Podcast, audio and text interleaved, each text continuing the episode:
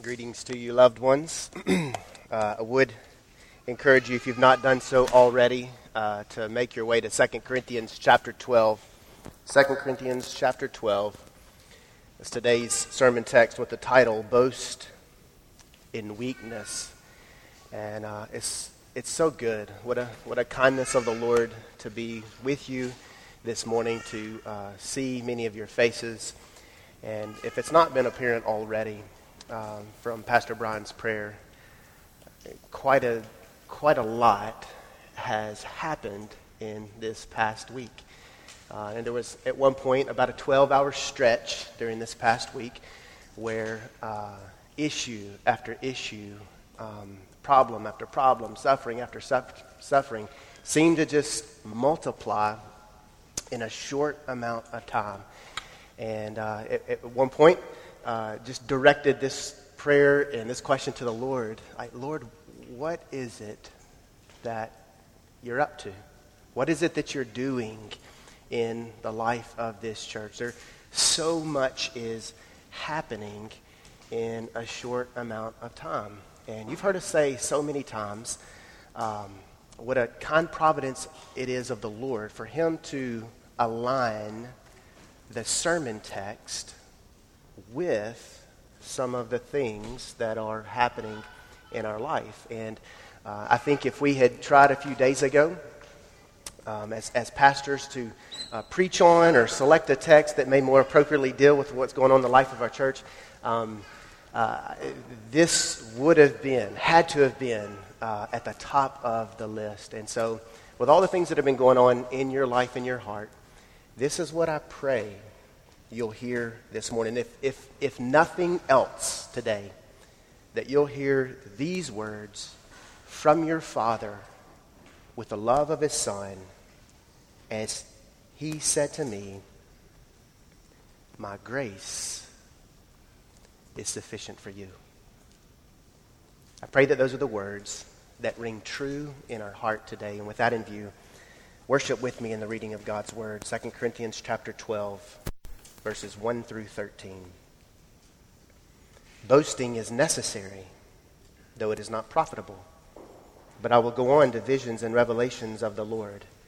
I know a man in Christ who, 14 years ago, whether in the body I do not know or out of the body I do not know, God knows, such a man was caught up to the third heaven. And I know how such a man, whether in the body or apart from the body I do not know, God knows, was caught up into paradise and heard inexpressible words which a man is not permitted to speak. On behalf of such a man, I will boast, but on my behalf, I will not boast, except in regard to my weaknesses. For if I do wish to boast, I will not be foolish, for I will be speaking the truth. But I refrain from this, so that no one will credit me with more than he sees in me or hears from me because of the surpassing greatness of the revelations, for this reason, to keep me from exalting myself, there was given me a thorn in the flesh, a messenger of Satan to torment me, to keep me from exalting myself. Concerning this, I implored the Lord three times that it might leave me. And he has said to me, My grace is sufficient for you. For power is perfected in weakness. Most gladly, therefore, I will rather boast about my weaknesses, so that the power of Christ may dwell in me. Therefore, I am well content with weaknesses, with insults, with distresses, with persecutions, with difficulties for Christ's sake. For when I am weak, then I am strong. I have become foolish. You yourselves compelled me. Actually, I should have been commended by you, for in no respect was I inferior to the most eminent apostles, even though I am a nobody. The signs of a true apostle were performed among you with all perseverance by signs and wonders and miracles. For in what respect were you treated as inferior to the rest of the churches, except that I myself did not become a burden to you. Forgive me this wrong. May the Lord bless the reading of his word Let's join our hearts together and ask for his help. Father, we bow our heart before you, admitting our weakness. And we pray, Lord, that of all the many things that you want to do for your glory today among us uh, as individuals who make up this gathering, Lord, we pray that you would help us to see and understand and experience that your grace is sufficient and that we would be glad hearted to boast only in Christ. Do this for your glory and do this for our joy in Jesus. In your name we pray. Amen. Paul opens chapter 12, continuing on the theme of boasting, with this phrase boasting is necessary, or maybe some of your translations may read this I must go on boasting. Uh, I find that an interesting start, uh, considering the applic- or one of the applications that Pastor Jim gave for us last week. If you recall, he encouraged all of us spend some time this week and just evaluate your own boasting. So, was this in any way, is, is Paul's statement here, is that in any way a contradiction to what I think we all find to be a very helpful application that we ought to examine and consider our own boasting before the Lord? I believe what's happening here is he's saying to the Corinthians and providing for them further explanation for the kind of boasting that honors our Father in heaven. So there's two points today. One is boasting in weakness, and we'll spend um, 90%, if not more, of the, uh, of the sermon today in this first point, boasting in weakness. And the second is contentment in weakness. So we look at boasting in weakness. Again, that phrase in verse 1 boasting is necessary. Boasting is necessary when speaking the truth. Paul opens here in verse uh, in the following verses with these visions and revelation. I know a man in Christ who 14 years ago, whether in the body I do not, I do not know, or out of the body I do not know. Such a man was caught up to the third heaven. The first heaven being uh, birds and clouds, the second heaven being where the sun, moon, and stars. The third heaven is the very dwelling place, the very abode of God, a blissful place within the courts of heaven where Christ is to be worshiped. This man in Christ is a third person uh, revelation of Paul speaking about himself. So, Paul here, using the third person, is describing his own experience. So, there's a couple of questions for us to consider with the vision and with the revelation. One, what is the thorn a reference to? He speaks of that later on. And second is why would it be regarded as a messenger of Satan? So, what is a thorn reference to? There are four kind of prevailing prominent views for what Paul could be referencing by the thorn. Is it an inner psychological struggle that Paul is grappling with? By using this reference, is he speaking of his opponents? Or is Paul referencing a physical affliction that he may be suffering? Or lastly, is this some kind of demonic harassment. Well, why is it regarded as a messenger of Satan? Some think that what he may be referencing to is an actual demonized person, perhaps a person of prominence in Corinth, that was sent in order to disrupt Paul, to harass Paul. But from the text, we cannot conclusively make a clear connection on what is being described as a thorn. So, several prevailing views help us to arrive at this conclusion. Nobody knows. We don't know for certain what's being referenced here. And as a helpful note, we should exercise caution anytime the Bible is not explicitly clear on a subject. When the text is not explicitly clear, go with what the text makes clear. Here are some things that we do know it was a messenger of Satan, it was given so that Paul would not become conceited. Those are two statements that we know with certainty. It was meant to expose pride and lead Paul to humbly boast in his very own weakness. It was a tool in the hand of God for the power of Christ to be on display. One scholar had a helpful quote that I tend to agree with as I studied the text this week. Pastorally, this was his quote, however, it may be to our advantage not to know. The very openness of the identification allows wide possibilities of personal application to a broad range of personal suffering, which precise identification might limit. It's less crucial that we know what the thorn is than why Paul has it in the flesh. First, or this is the first and only incident where Paul speaks of the visions and revelations he's experienced. We can understand that from not referencing it in other letters, that the visions and revelations were not foundational to Paul's apostleship. He's not grounding his apostleship in what he's seen and what he's experienced. Much of this second letter is to defend his apostleship, not so that his personal ministry can expand, but to establish the glory of God in the person and work of Christ. He wasn't building his ministry among the Corinthians and other churches on the foundation of what he experienced and what he saw. One reason we know this is that he says boasting is not profitable. He's clearly saying it's not profitable. Another reason would be what he wrote in the very first letter to the church at Corinth in 1 Corinthians chapter 3 verse 10. According to the grace of God which was given to me, like a wise master builder, I laid a foundation and another is building on it. But each man must be careful how he builds on it.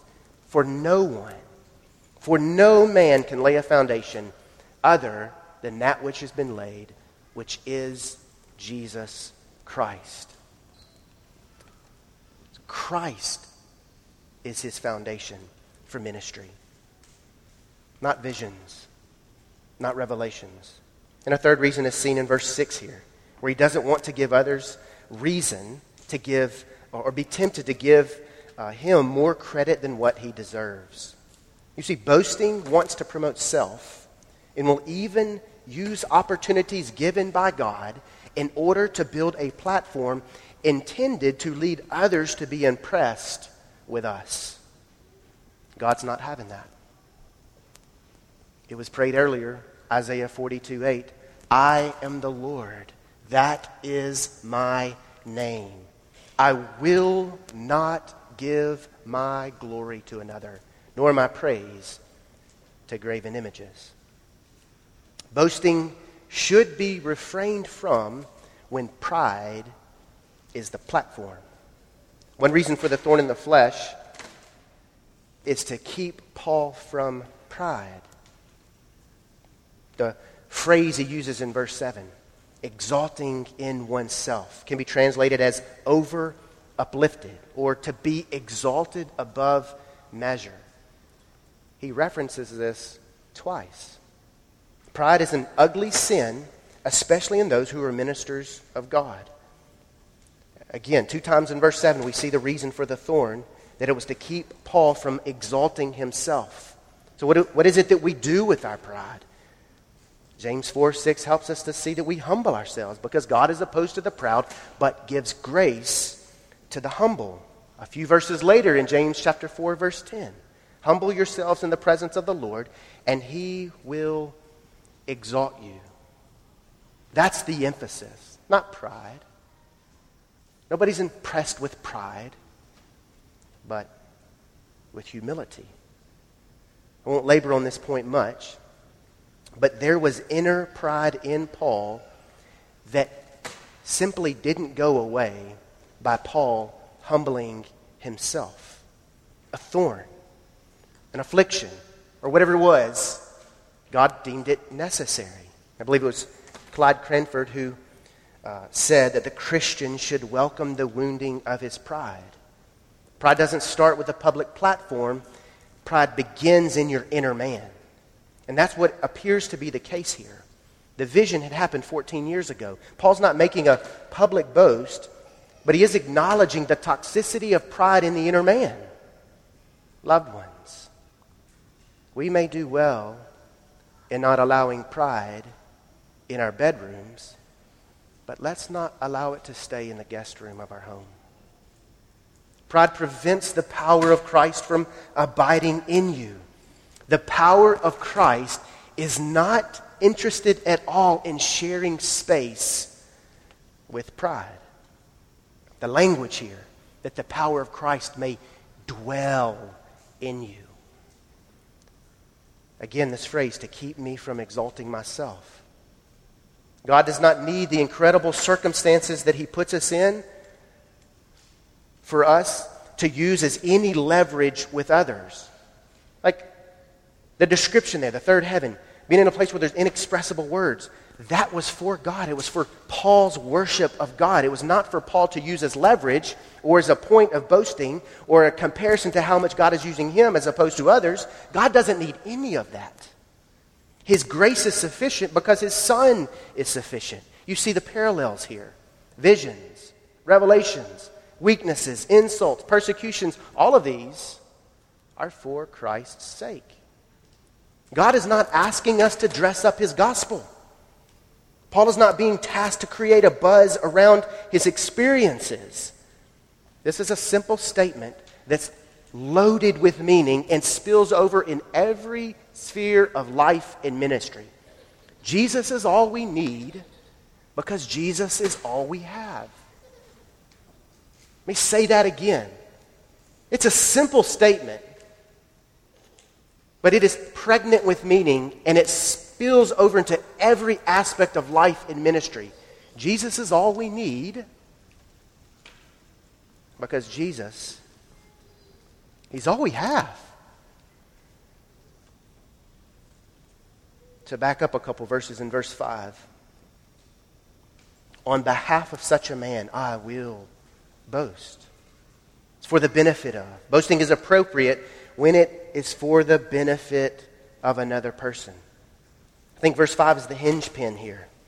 That on behalf of such a man, Paul's saying, I will boast. His boast is directed toward what the Lord did, what the Lord exposed him to. But when it comes to boasting about himself, it's Paul's weakness that he draws others to. Proverbs chapter 27, verse 2. Let another praise you and not your own mouth, a stranger and not your own lips. Boasting in our weakness highlights the grace and power of Christ. Here's where we get to maybe the thicker, meatier part of today's text. Boasting in our weakness highlights the grace and power of Christ. His grace is sufficient as the perfected power of Christ dwells in the humble, dependent man.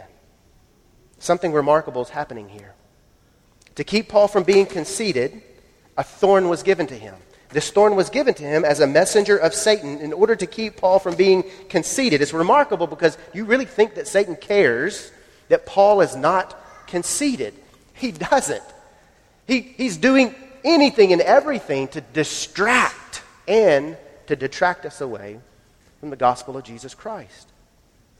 He's a tool in the hand of the living God to accomplish what the living God wants done in Paul's heart and to the church in Corinth. Satan is subject to God and is here used by God to accomplish God's purposes. This thorn is for Paul's sanctification. For a little more than nine years, I worked at Starbucks. And we had a customer, an everyday customer, that drove every single one of our baristas crazy. And the reason that she drove us crazy is because the drink that she would come in, uh, she quite regularly would change it. And you really wouldn't know that until after you handed the, the beverage off to her, and she would say, Well, did you, did you put, uh, did you give me four shots today? You know, did you put the half and half uh, first before you put the vanilla? Did you spoon the shots over? Did you give me decaf? I'm not making all that stuff up. That's, that's, that's really what the kind of things that she was asking. Well, inwardly, I was incinerating toward her. She would walk into our cafe, and immediately the posture in my heart was anger, frustration, irritation. I didn't like her. I didn't want to make her beverage. And it was after several of days of this that the Lord helped me to see the problem was not her, the problem was me. That's, that's where the problem was at. And so I began to see her not, not as somebody who irritated me, maybe that's a kind way to say anger, but as part of the Lord's means of sanctifying me. Begin to pray for her and ask the Lord to change my heart toward her. And when she would come in, I would say, Good to see you, so and so. How would you like your drink today? Do you want your vanilla? Do you want your half and half? Are we doing two shots? Are we doing four shots? And several years later, as I continued to pray for her, she went through a very difficult time in her life. And one particular day, as I was getting ready to leave and walking out of the cafe, she asked if we could talk. So we sat outside, and she began to pour her heart out about things that were happening in her life. And she poured her heart out in such a way that I happened to have a friend that was driving down the highway at the time who sent me a text and just said, Man, what did you do to her? Because she is letting you have it right now. But really, it was an opportunity to listen and an opportunity to encourage her in Christ and an opportunity to pray for her. The circumstances are not the problem. The thorn is not the problem. God's using it for Paul's sanctification. God's using these things in our life for our sanctification so that it provides an opportunity for us to see and experience and enjoy the sufficiency of His grace. A simplistic way to understand the purpose of the thorn in the flesh is that it kept Paul from succumbing to the temptation to exalt himself and helped him humbly boast in Christ. Service to Christ rather than boasting in self. How do you really know that it's really all about Jesus? Your boast will be in Him. Verse 7, back to this phrase that I prayed the Lord would use in your heart today, but He said. The perfect here implies that the Lord's words remain with Paul. And he has said to me, he has said, underneath that is, uh, is that these words would remain with Paul. These words were meant to be of comfort and assurance. What? I mean, metaphorically, here, we're, we're talking about a thorn in the flesh, something that he had asked the Lord, implored of the Lord three times to take away from him. These words were meant to be of comfort and assurance. It's something that's bothering him. And the Lord's active voice in Paul's present predicament is this My grace is sufficient for you. These are the words of the Lord in his present predicament. My grace is sufficient for you what you see as an impediment is actually from God. Grace and His power are being perfected in His very own weakness. Paul could have, if he wanted to, he had reason and worldly consideration to boast, yet he didn't fall into that vice. He has every reason to hold up his credentials to try to authenticate his apostleship among a mixed bag of people, some who wanted him there, others who could care less about him, but he didn't hold up his credentials. He held up before them in very realized, experienced weakness in eternal Christ. And he said, My grace is sufficient for you. This sufficiency. This tense here reveals constant availability. It's enough, it's sufficient, it's adequate. It could be understood in this way You need nothing more than my grace. At our most basic need, in the hardest of hardships, in the middle of the trial, the Lord is saying to Paul and to us today, You need nothing more than my grace. And those are words that are meant to comfort. Those are words that are meant to actually be helpful. Those are words that are meant to give hope. His grace is enough. What was the need of the moment? It was grace. What was given to him in the moment? It was grace. What else did he need in that moment? Nothing. In that moment, grace was all that he needed, and that's precisely what God supplies in Christ. What a blessing. What a blessing. For my grace is sufficient for you, for power is perfected in weakness. It's made perfect. It's meant to complete an activity or process, to bring it to an end, to finish. Power finds its consummation or reaches perfection in the presence of our weakness.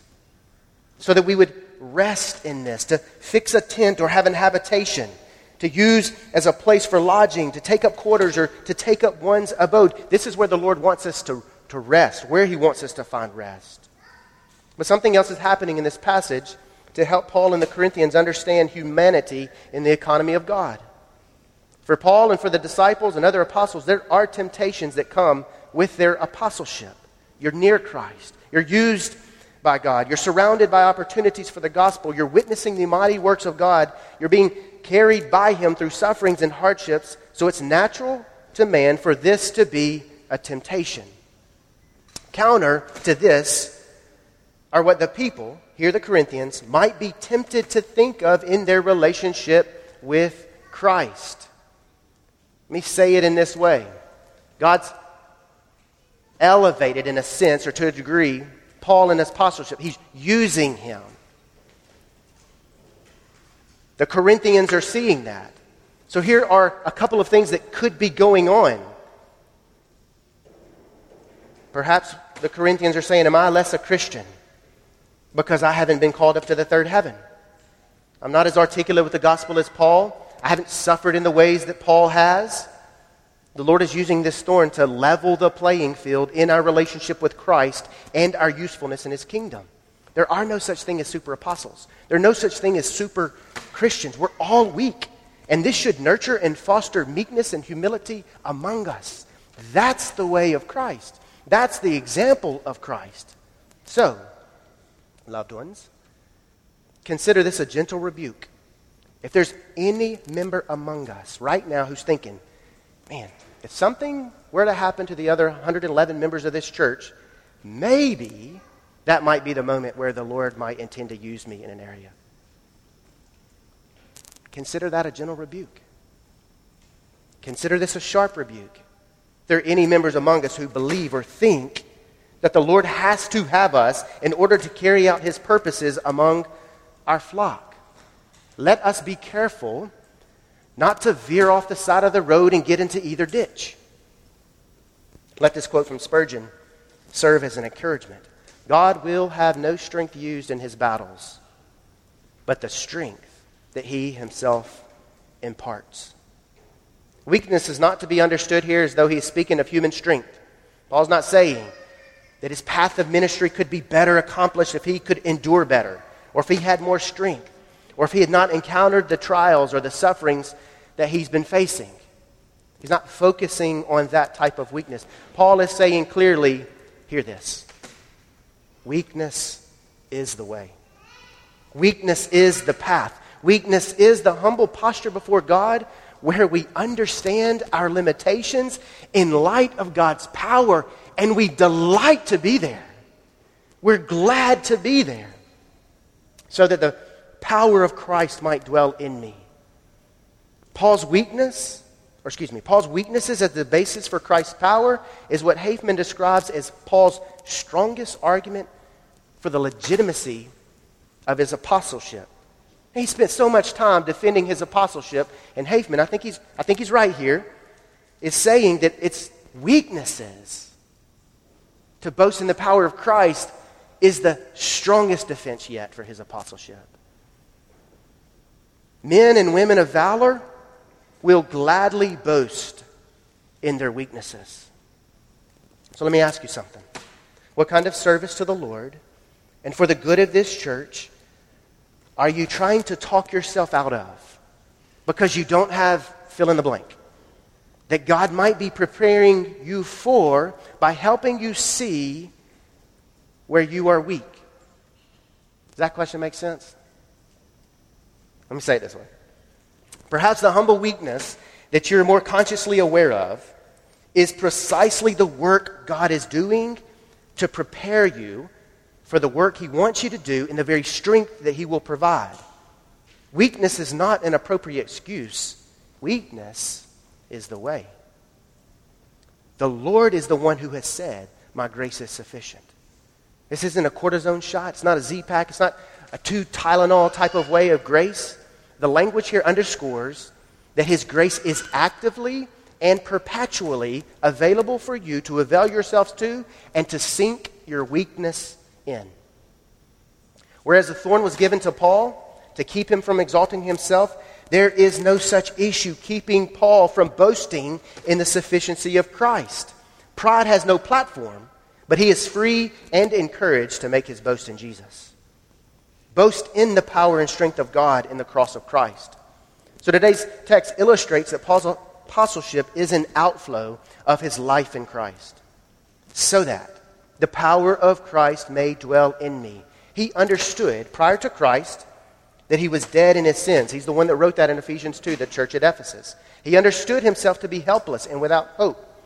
Though he didn't write these words in Revelation 3:17, he knew himself to be uh, this because you say, I am rich and have become wealthy and have no need of nothing, and you do not know that you are wretched and miserable and poor and blind and naked. He understood these things. So, how does a person who brings absolutely nothing more to the table than sin, who cannot breathe spiritual life into himself, who has no way of sustaining himself, who has no way of saving himself, who has zero ability to do what is right according to the standard of God, suddenly have reason to boast in himself. He doesn't. That's why he's glad, really glad to boast in his weakness so that the power of Christ may dwell in him. His weakness is his strength because his strength is in the power of Christ. Glory in God and in the strength of his might.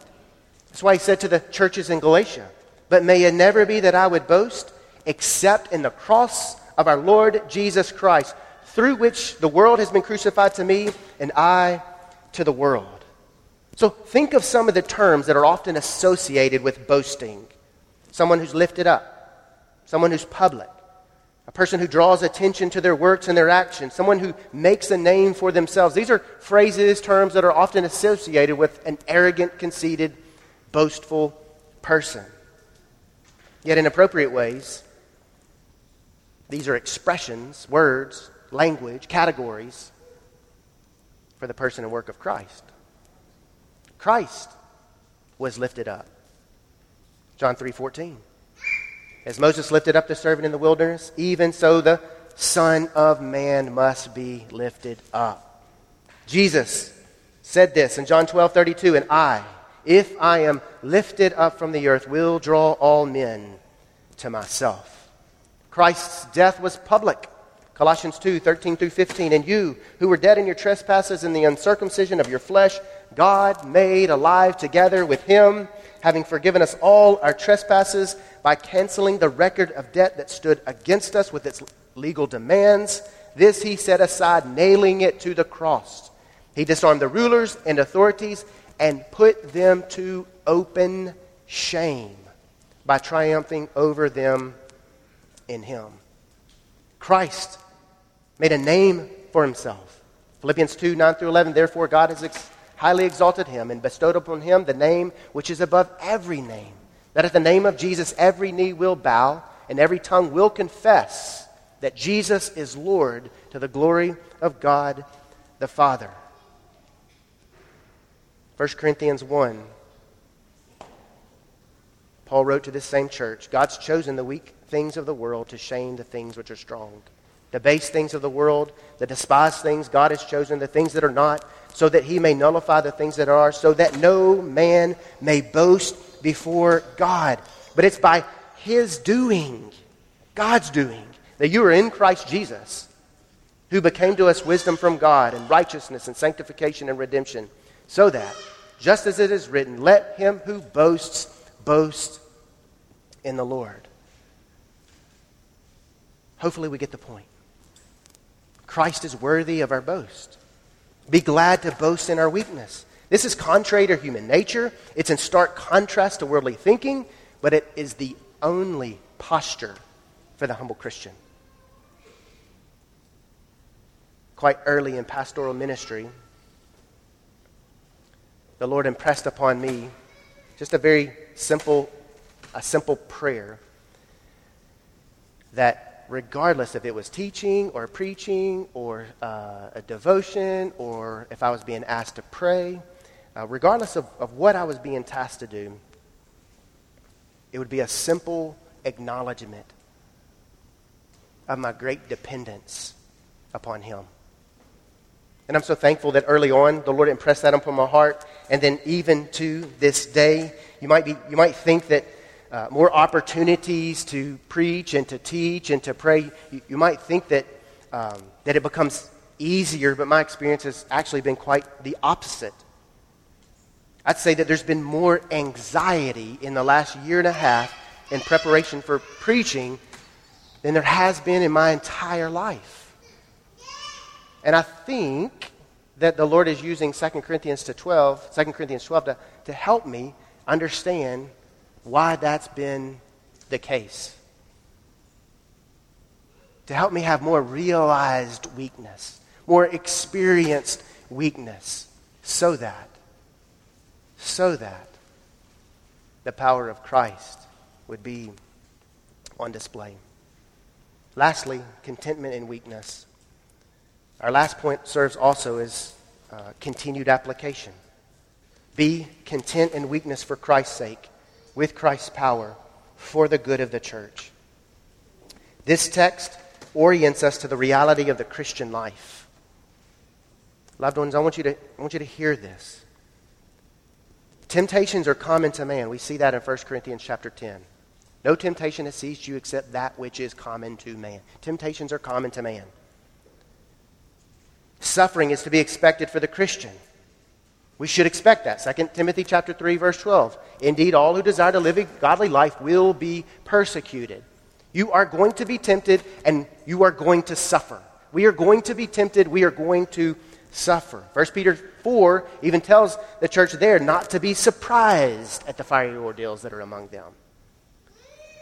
Paul never holds out a view of the Christian life that is only utopian. In fact, he describes weaknesses, distress, and other matters as for Christ's sake. What's my point? For the suffering Christian, you have access to power that abides in you in Christ. Avail yourself to Him. Don't stagnantly grovel in your hardships, but actively boast in your weakness. Tap into Christ's power. Let me say that again. Don't stagnantly stay there, grovel in your hardships, but actively boast in your weakness. Tap into Christ's power. So, a question for us if we feel stuck would be this Do I believe joy and peace are possible for me? You'd answer that question no, then you, then you have a real problem that's rooted in a belief system that's contrary to the gospel. If you don't believe that there's joy and peace available to you, and power available to you, and grace available to you in Christ, if you're not believing those things, then you're, your belief system is rooted in something that is contrary to the gospel. But if you believe that, pursue it. Pursue Christ. Hafemann said the promise of God's grace and power leads Paul to be pleased in his sufferings rather than continuing to pray for their removal because he knows that when he is weak, then he is strong. Paul had proven to be a true apostle among them. As one under the, as one under the authority of Christ to serve the Corinthians, the wrong he sought forgiveness for was that he didn't receive a gift from them as he had with other churches. He didn't want to be a burden to them, and this will be a theme that will be picked up, Lord willing, next week. And they felt an obligation to support him. And yet, Paul assumes the blame for this display of humility. So, as we draw to a close, boasting in our weakness highlights the grace and power of Christ. His grace is sufficient as the perfected power of Christ dwells in the person who is humbly dependent. Therefore, be glad to make your boast in Christ. Let's pray.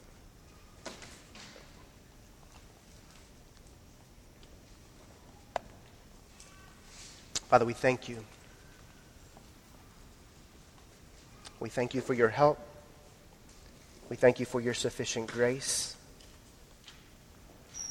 We thank you for the joy and the gladness there is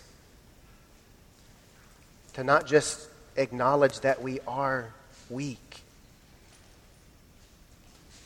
but to be glad in this weakness so that the power of Christ would be perfected.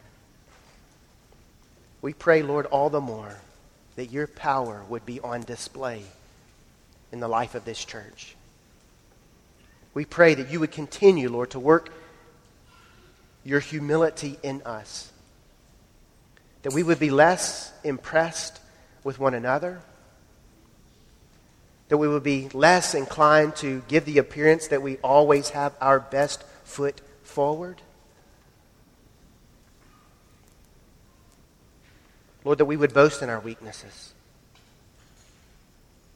That it would no way cause us to shrink back. It would, it would no way cause us to pump the brakes on your work in our life.